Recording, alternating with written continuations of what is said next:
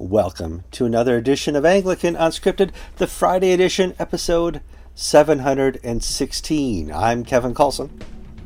I'm George Conger. Today's February 4th, 2022.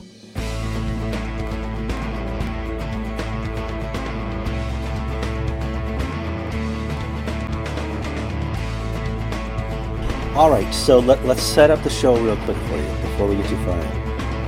I am in an RV middle of Florida, and the sun is beating down on me. It's 75 degrees, and so we could conduct a really, really good audible version of Unscripted. I had to turn the AC off.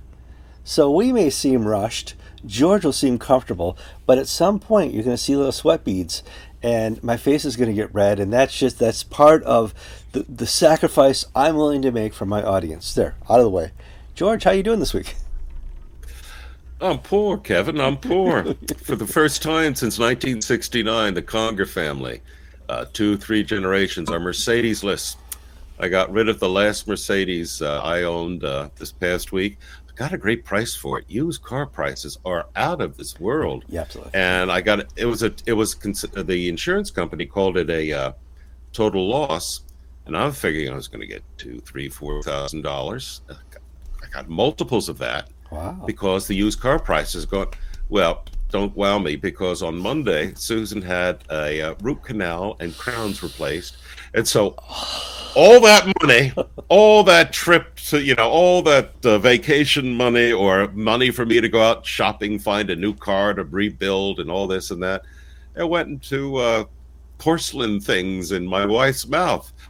So I had to say, you know, happy wife, new car. that can happen. Happy wife, car project. Yeah. Oh, So George's wife is well, she feels terrible, but she's happy, and I'm still trying to recover from COVID-like flu or whatever I had. But uh, well, I've now I've not I've been sick longer, but not as violently have you have been in the past few days. right after I finished recording the show last week, you know, I'd flown back from Connecticut.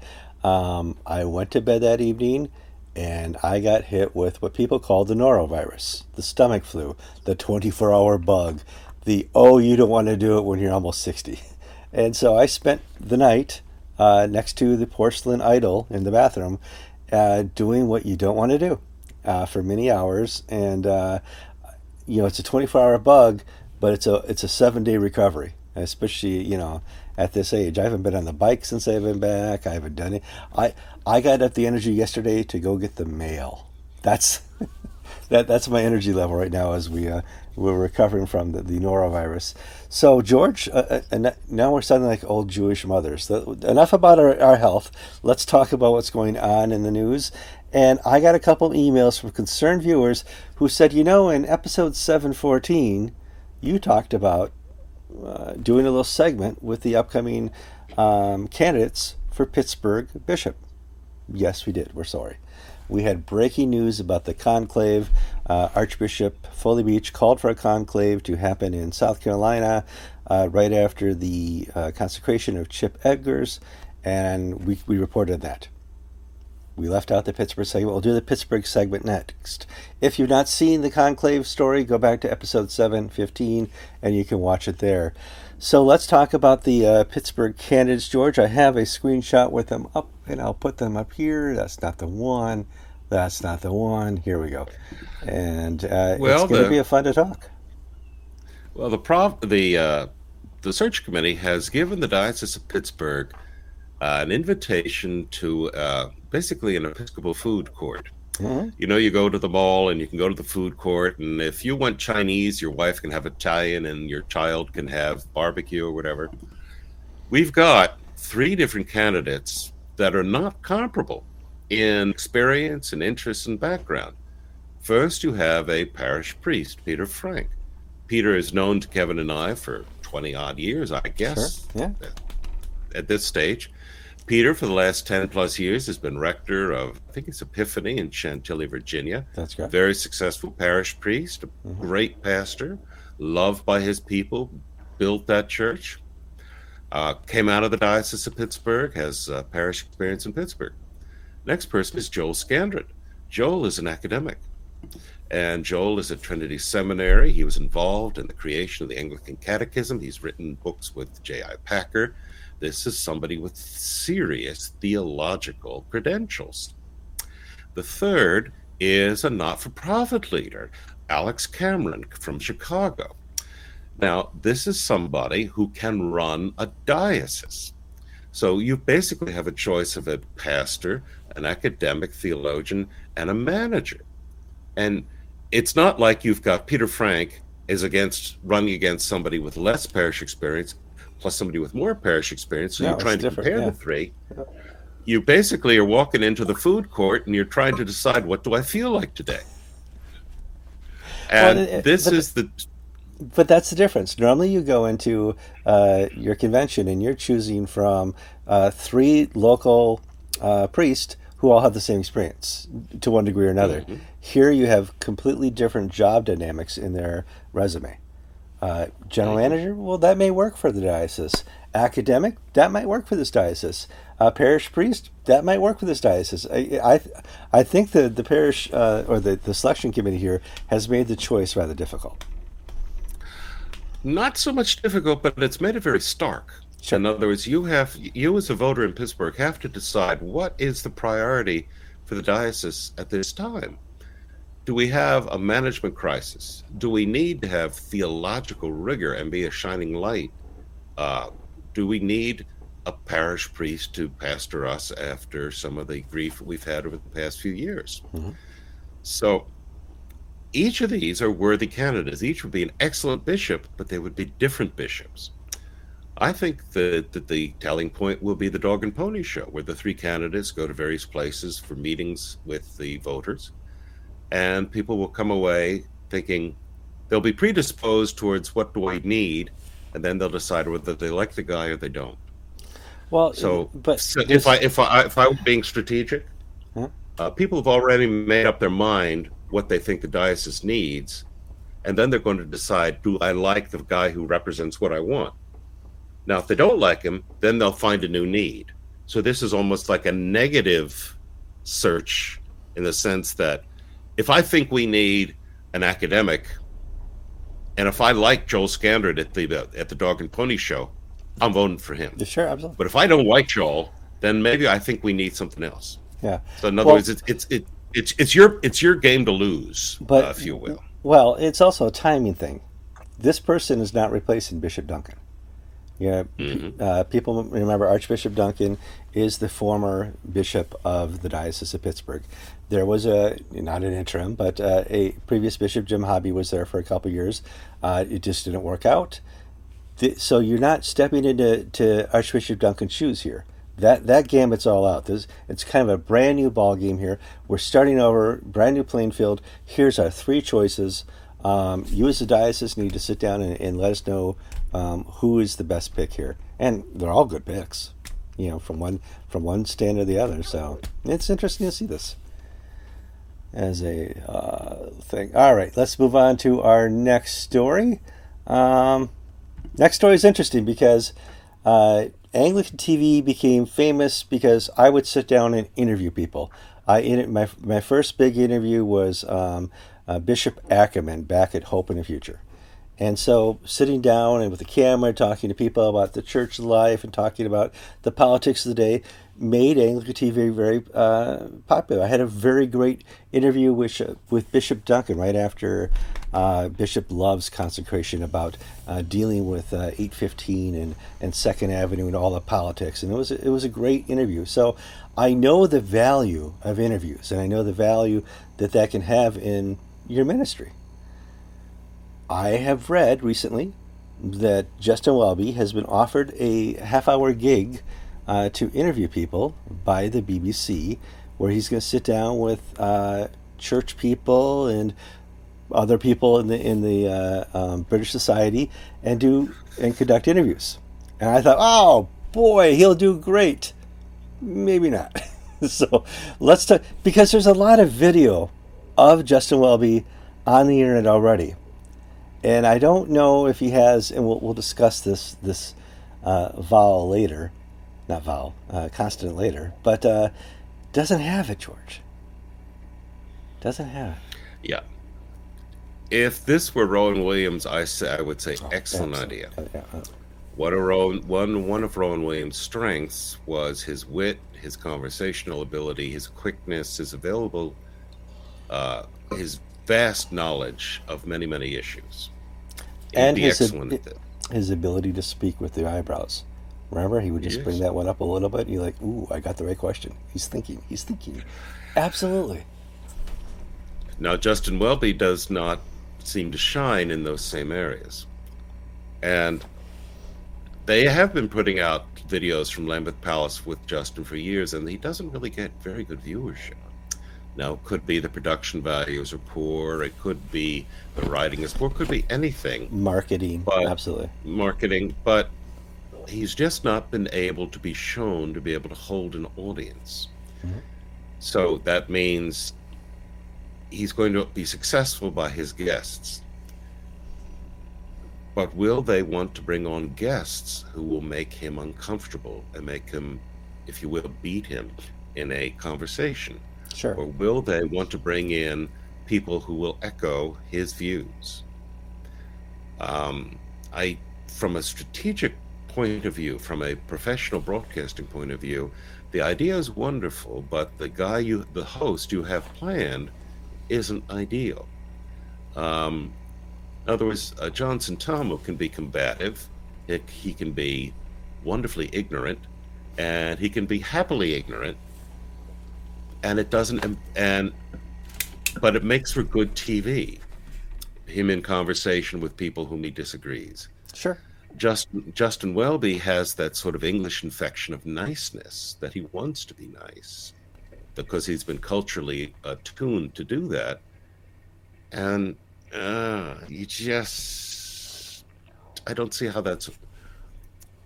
No, you can't have Sting uh, every week, or uh, or some British rocker every week to sort of bring in the audience. At a certain point, you're going to have to have. I would love to see an Elton John Justin Welby interview. I think that would be great. I mean, yeah, there are people he could interview that I would sit down and, and tune in for, but I would like to see topical. This is the Archbishop of Canterbury, leader of the Anglican Communion.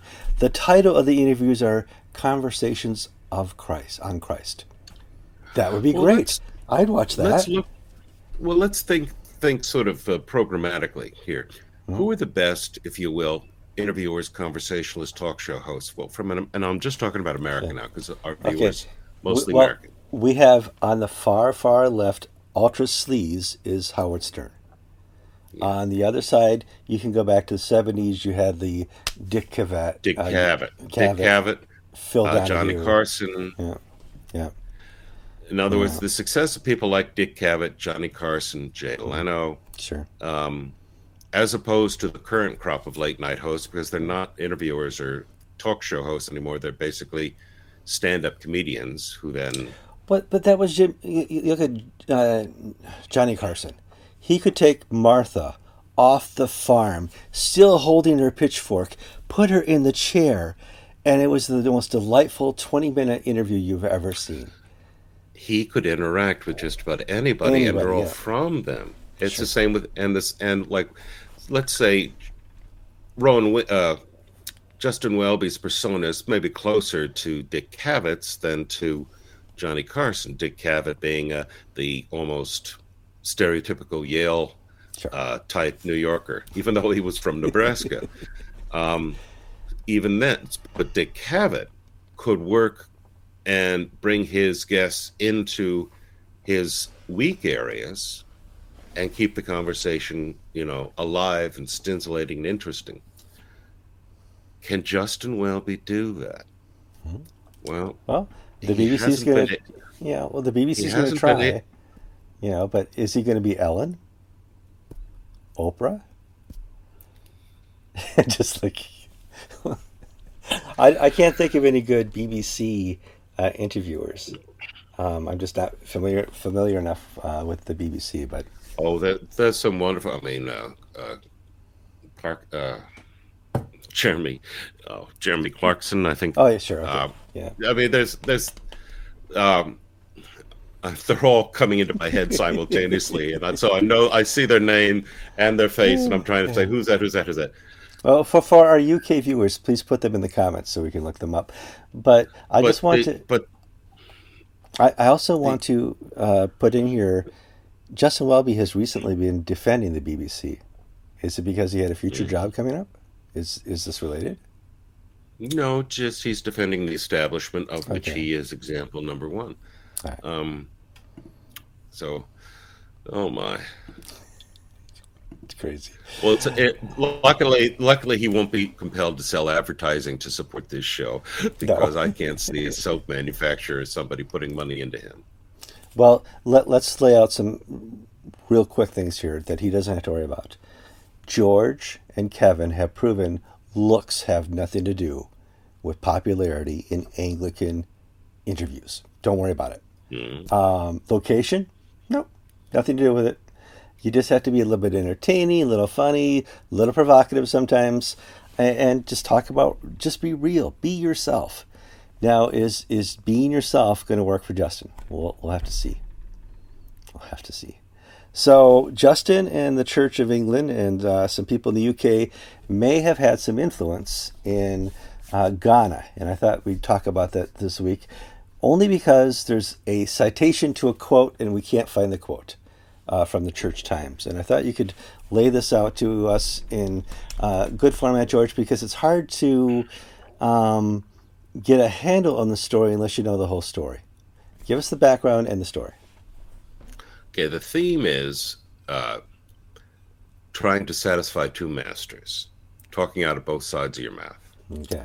In November, in November, there was a flap because the bishops of Ghana, 12, 11 dioceses of Ghana, uh, have backed a proposed law to stiffen the proposed penalties to stiffen the sodomy laws, the technical term in Ghana, penalties for homosexual conduct behavior. Uh, they've been on the books since the 60s. Now they're being changed from misdemeanor to a felony.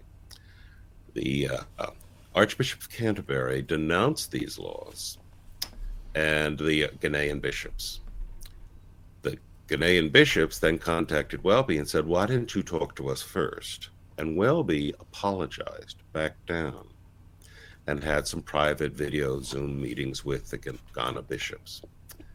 Well, and that sort of ended it, except some dioceses in England, like Suffolk and other places, which have links to God dioceses in Ghana, they began to do little localized actions of cutting off support for joint projects, vowing to end uh, link relationships, things of that nature.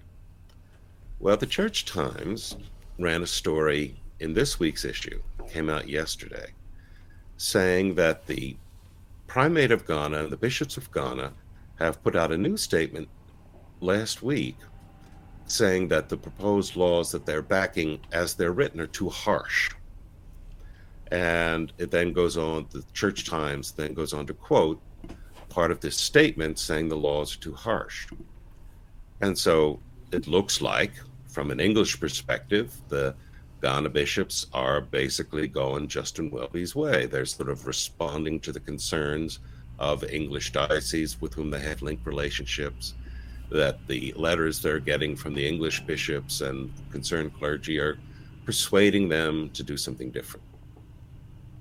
Here's the problem this statement has not appeared publicly in Ghana, it's only appeared in the Church Times. So we've not run it on Anglican Ink. And Anglican Ink is almost always the place where you find breaking African church news. And what I think this is, is, and the Anglican Church of Ghana has a very active press office, has a very active website and Facebook page. And this statement is nowhere to be seen. And I went through their their releases and statements and announcements just to make sure because I just did an article about the new bishop, Suffragan Bishop of Tema, uh, Suffragan Bishop of Accra.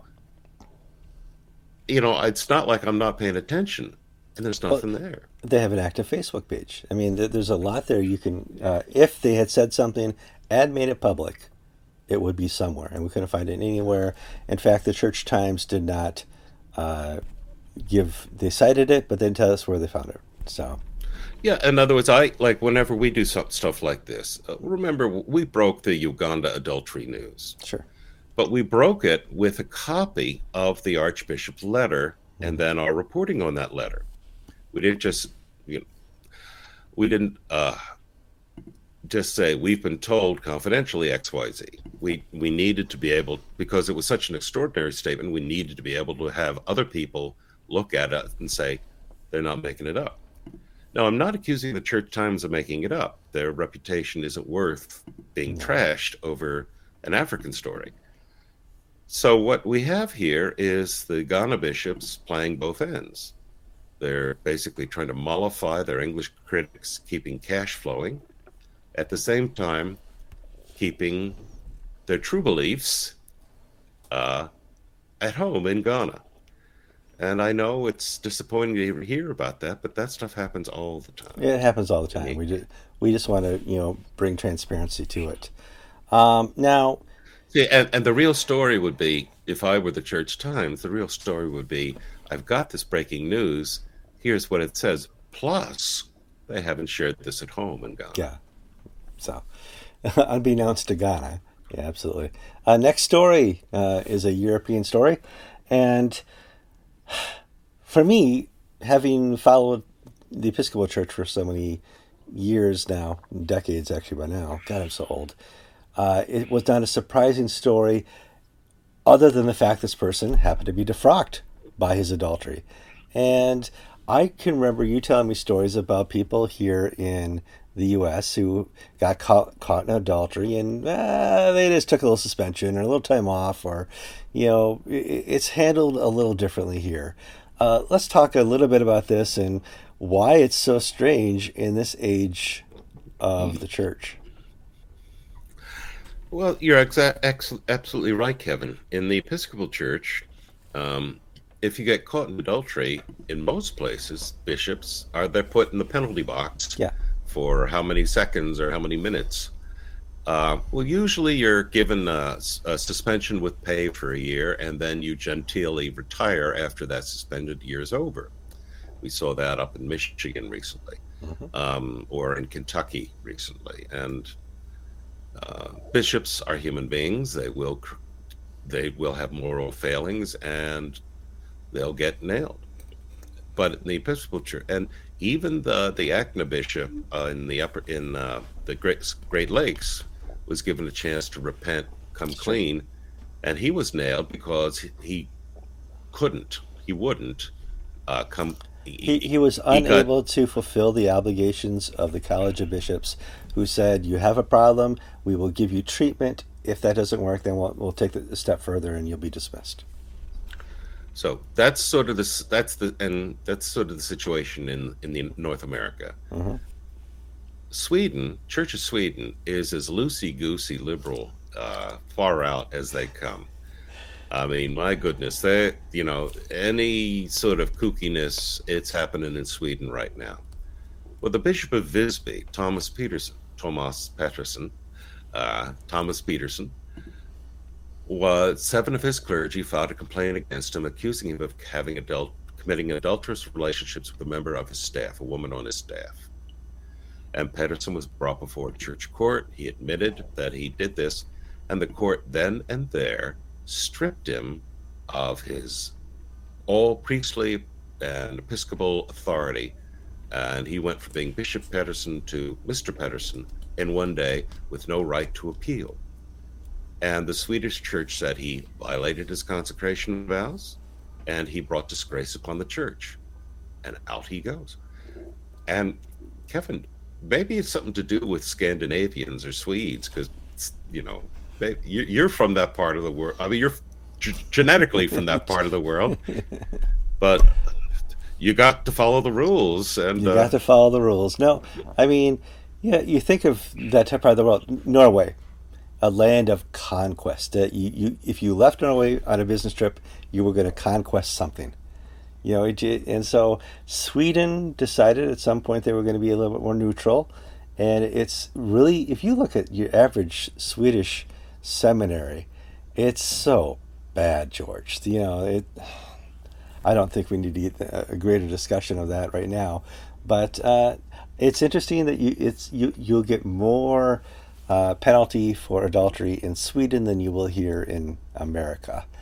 Uh, ooh, next Part- on our list. part of- part- yeah, I think part of it is those culture of uh, the Swedes are very law-abiding people. Yes. Scandinavians are very law-abiding people, yeah. and Americans aren't. Uh, by and large. Well, gross generalization, no, gross overstatements and simplifications, but uh, no, the um, revolution. just Hmm.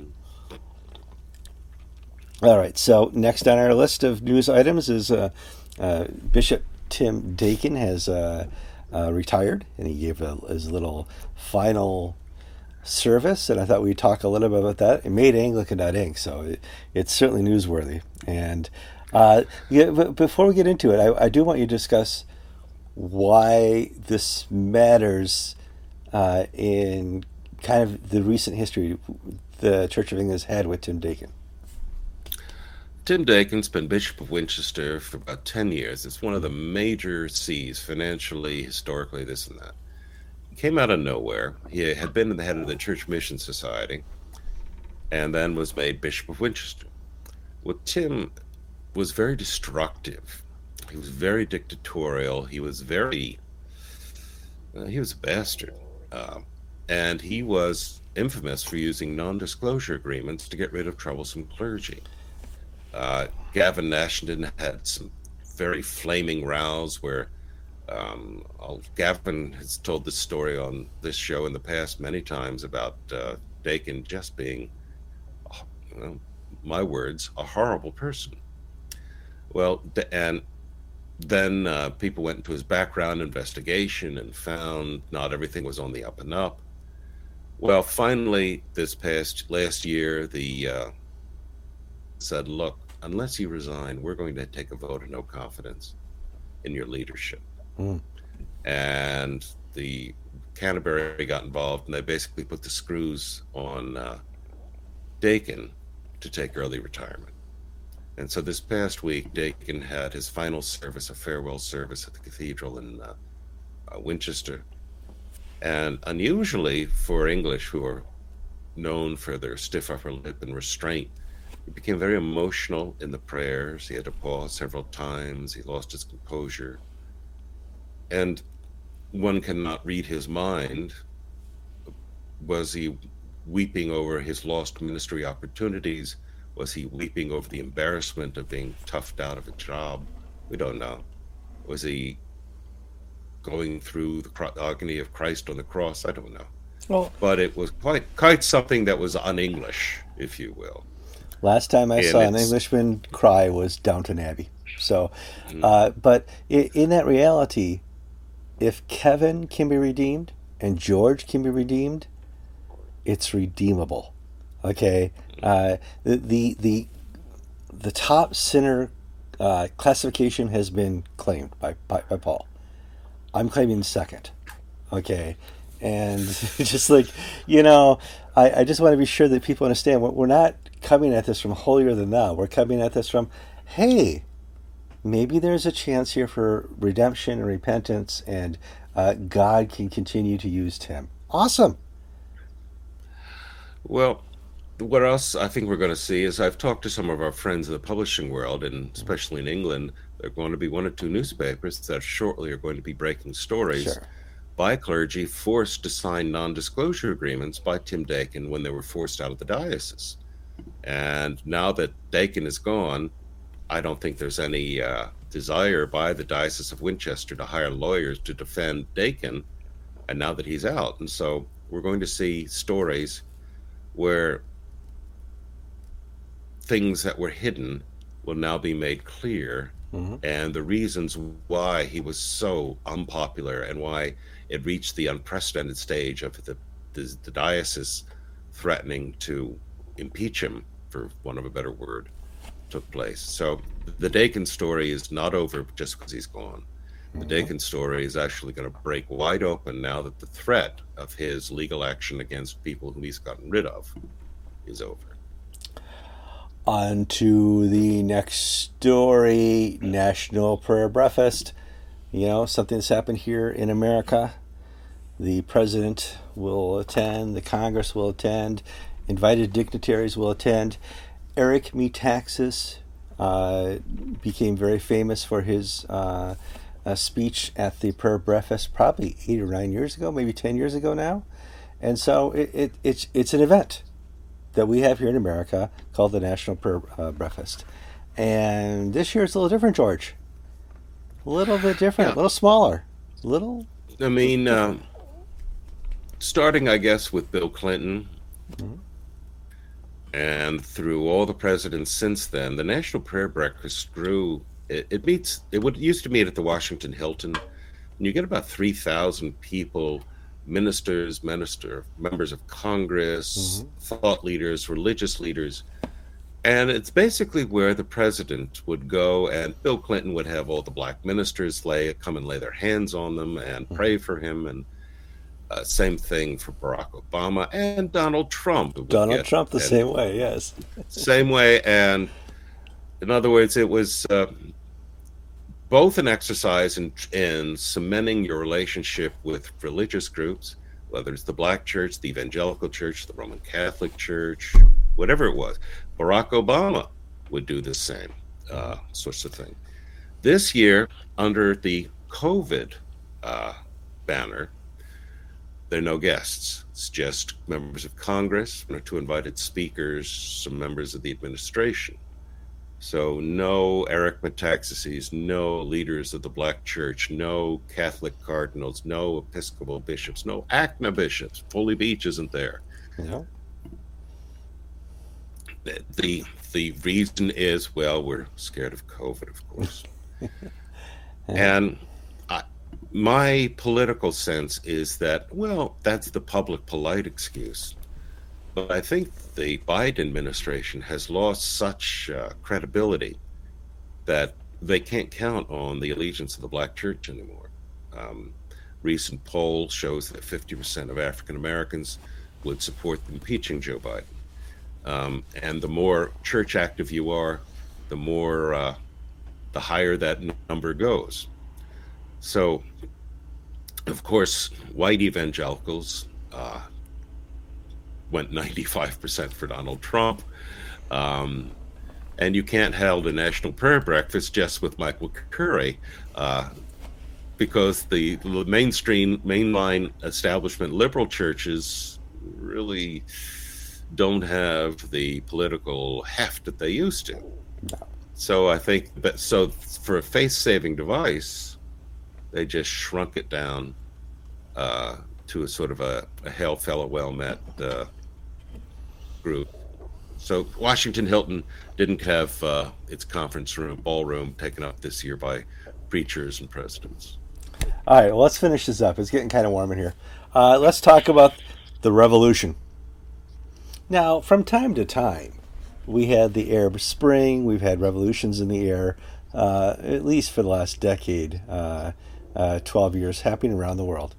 And leave it to COVID. And we even had something, uh, an uprising down in Cuba, which is, you know, maybe 150 miles, 120 miles south of where I am right now. Uh, happened uh, just last June, they were an uprising. From time to time, people in a country get sick and tired of being told what to do by the man, the machine.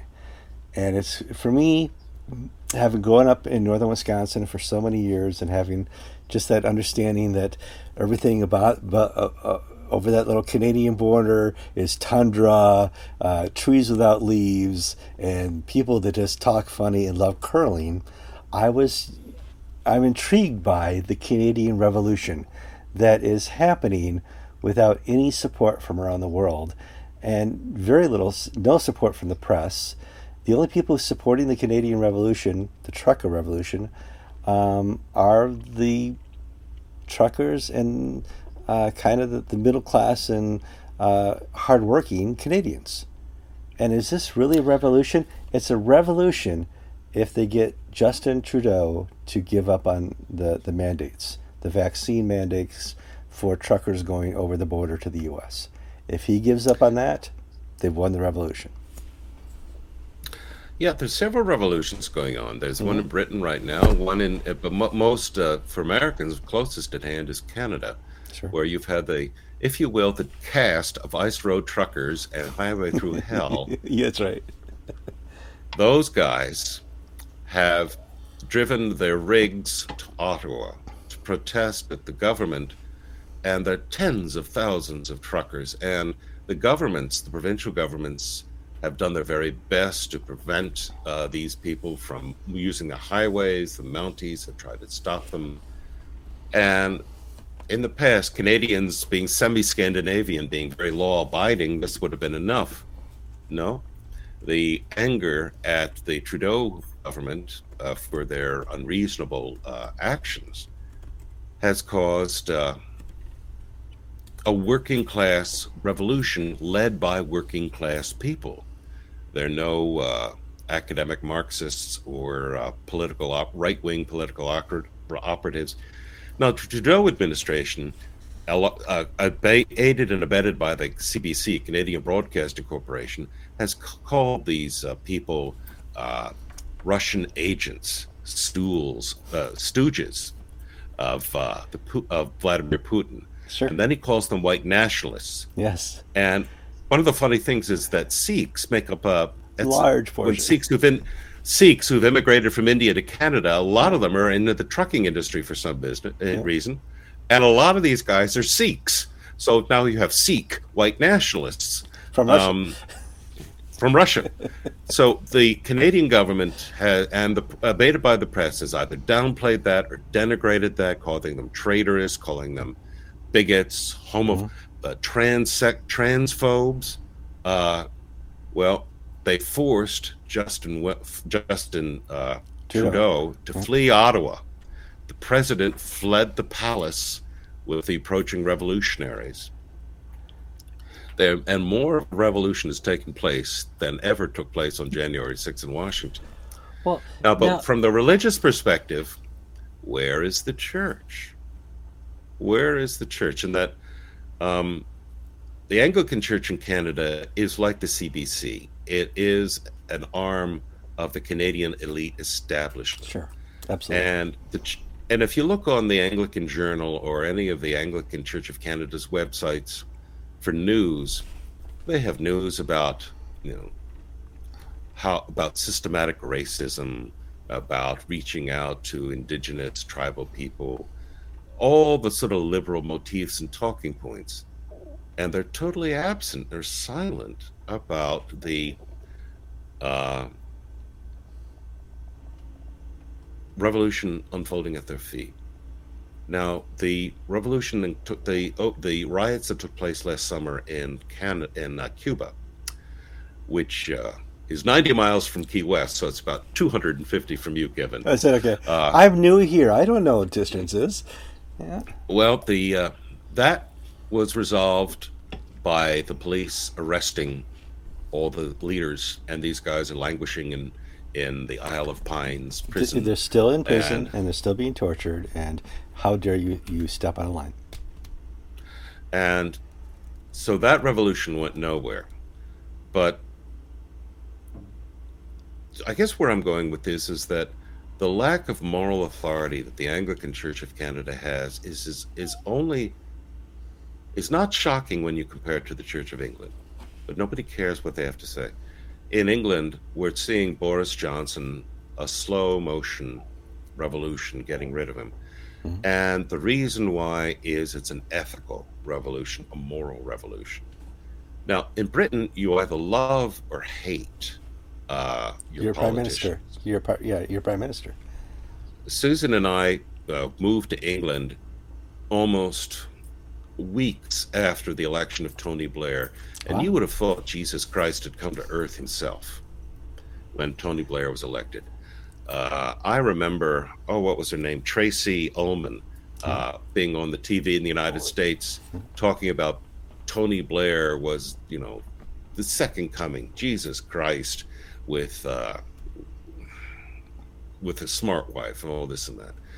Um, now, the Queen just gave Tony Blair knighthood, and I don't know how many hundreds of thousands of people have signed a petition asking that it be taken away because of his tremendous uh, unpopularity. Well, Boris Johnson, is approaching Theresa May levels of unpopularity, and it's because of hypocrisy. Of the Johnson government would push these very harsh mask mandates, and then the news and press reported uh, that uh, Johnson and company would go to these parties for government officials. Nobody was wearing masks. It's like Gavin well, Newsom, but, but, the governor but, of California, at the football game. Yeah, well, I'm going to say if that's the standard, no politician at all should be uh, maintaining their job, retaining their job right now. We've had Gavin Newsom, you've had uh, Biden, you've had every politician I can think of around the world has two personas one for the camera, where they had the mask, or Zoom calls with Biden in the mask, and one for the rest of us. Or I'm sorry, one for his uh, his friends and parties. No mask, beer, and arm around somebody laughing. You know, it's it's completely different. Yeah, I mean, at the uh, uh, Uh, was it the NFC or the AFC championships? The football That's game out in California yeah. this past yeah. week. Gavin Newsom, the California has probably the most extreme lockdown and mandates, and Newsom went. You know, the governor of California, who just survived a recall effort because of his unpopularity, was photographed. I think it was with Magic Johnson or a, a sports pro, arm in arm, smiling without masks at the football stadium. And then there was the mayor of Los Angeles, Gil Garcetti, who was footballed with another celebrity without a mask at the same game. Now Garcetti said, "Well, I was I didn't inhale." Like you know, he didn't say that. That's that's a Bill. But in California, everybody else at the football stadium had to wear a mask. Sure. At penalty of being kicked out of the stadium and fined and arrested. Mm-hmm. Now this is this is the revolution that's happening to Boris Johnson is sort of akin to that. The hypocrisy of Johnson that he and his cronies can tell the rest of the country how to behave, yet they can ignore that.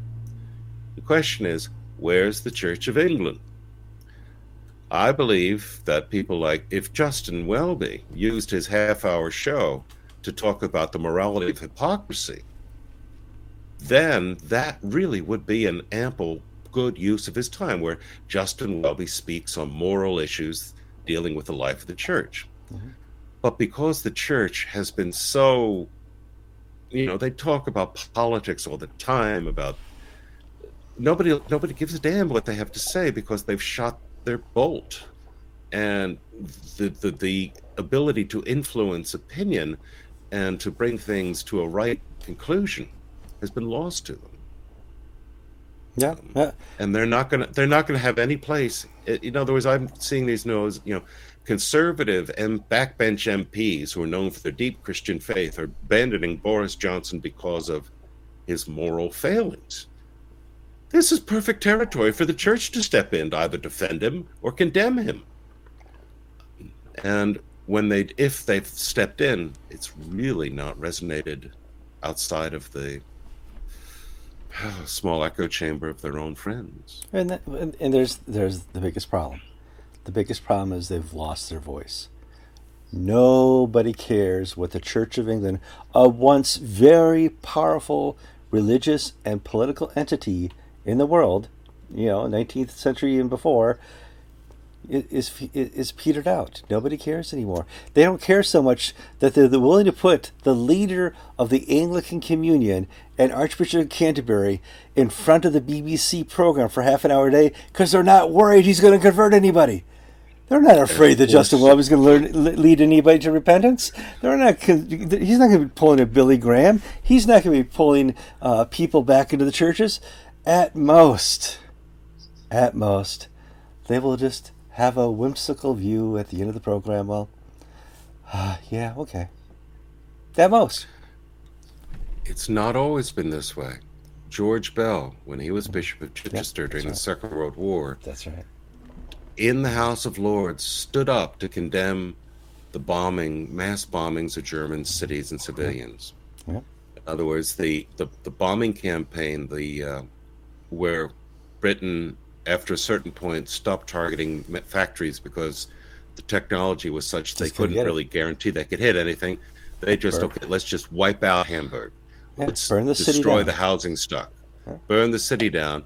And George Bell, the Bishop of Chichester, while affirming the rightness of the fight against the Nazis, said this is something we should not, cannot do because it is war against innocent civilians. Winston Churchill was so angry about Bell's intervention in the House of Lords that when William Temple died, the Archbishop of Canterbury, Ch- Bell was the uh, presumed next person, and, and Justin uh, Winston Churchill blackballed uh, George Bell so he would not become the Archbishop of Canterbury because his political influence on a moral issue was so profound. Um, would it be that the bishops of the Church of England had that moral authority where they could have spoken, you know, Tom Wright, N.T. Wright, Tom Wright spoke out against uh, the war in Iraq uh, way back. I remember this at the time when Tony yes. Blair was starting to become unpopular and popular. N.T. Wright 89 or 90, yeah, 90, 91. Yeah, a long time ago. Mm, no, this was the second one, uh, 97, 98, 99. Okay. Cool. Uh, not the first, not George Senior, but George Junior. You said George. okay, okay, George. No. All right, okay. All right. Tom Tom Wright uh, spoke against the war in Iraq, mm-hmm. but he did so parroting the uh, labor talking points rather than moral talking points. So that what he said really didn't have any persuasion. He didn't come at it from a bi- Episcopal biblical perspective.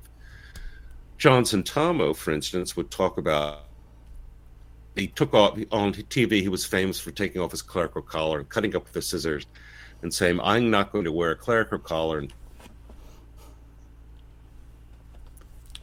then yeah. and he calls and and we should send in troops to depose robert mugabe.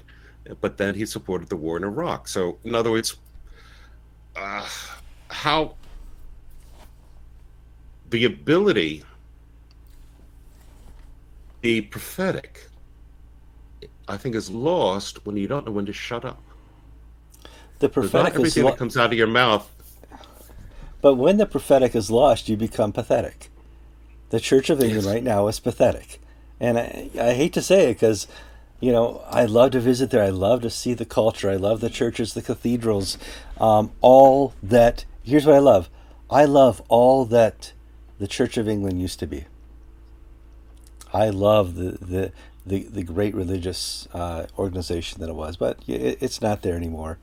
Um, I, I, and I pray that uh, Justin Welby's uh, half hour interview program turns into a half hour of theology, a half hour of uh, what Christ means to Britain now, you know, a half hour of, you know, how the, the church uh, is here to adore and worship the Lord. But, you know, I'm not going to get Kevin, my wish. Si- yeah. Kevin, before we sign off, I do have one item I'd like to share. Sure. Um, I didn't mention it to you. Um, Kevin, you and I were aware last year about the former Bishop of Chester, Peter Forster. Sure. Uh, Church of England. He attended the uh, ACNA uh, convocation in Latrobe, mm-hmm. PA. He did. Last time him. I met him in person. We, we both met He was person. one of the few Church of England bishops who would stand publicly side by side with the ACNA. He's mm-hmm. retired uh, towards the end of his time at Chester he got in trouble over failure to be as aggressive on uh, the abuse with some bad clergy and whatnot.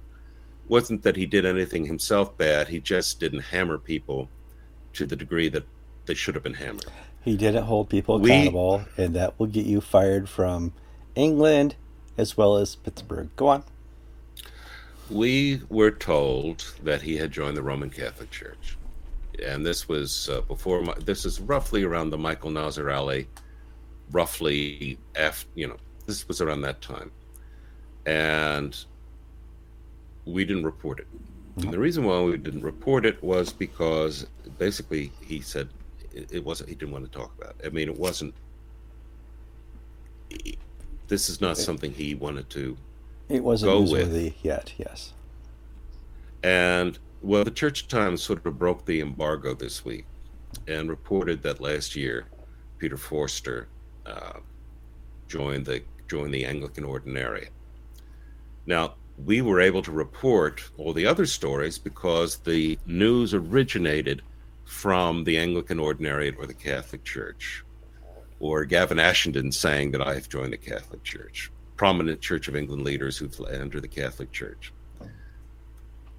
From, uh, if you will, from a media perspective, there's certain things like we're not going to say that so and so is gay until they make a statement to that Absolutely. effect. Why would you? And I, and I'm not know? saying yeah, being yeah. gay is like being Catholic. I'm not saying that.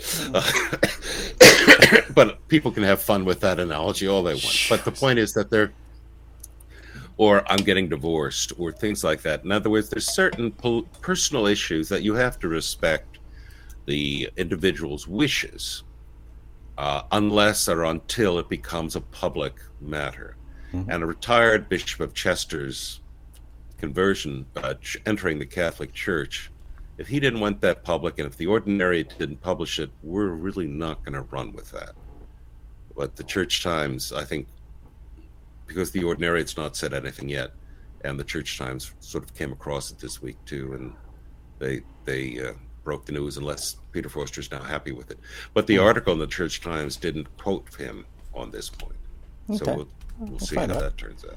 Well, this brings us to the end of a, what I'm going to just based on news or temperature, a hot and steamy Anglican unscripted. I'm Kevin Kallsen. And I'm George Conger, and you've been le- uh, listening to episode 716 of Anglican Unscripted.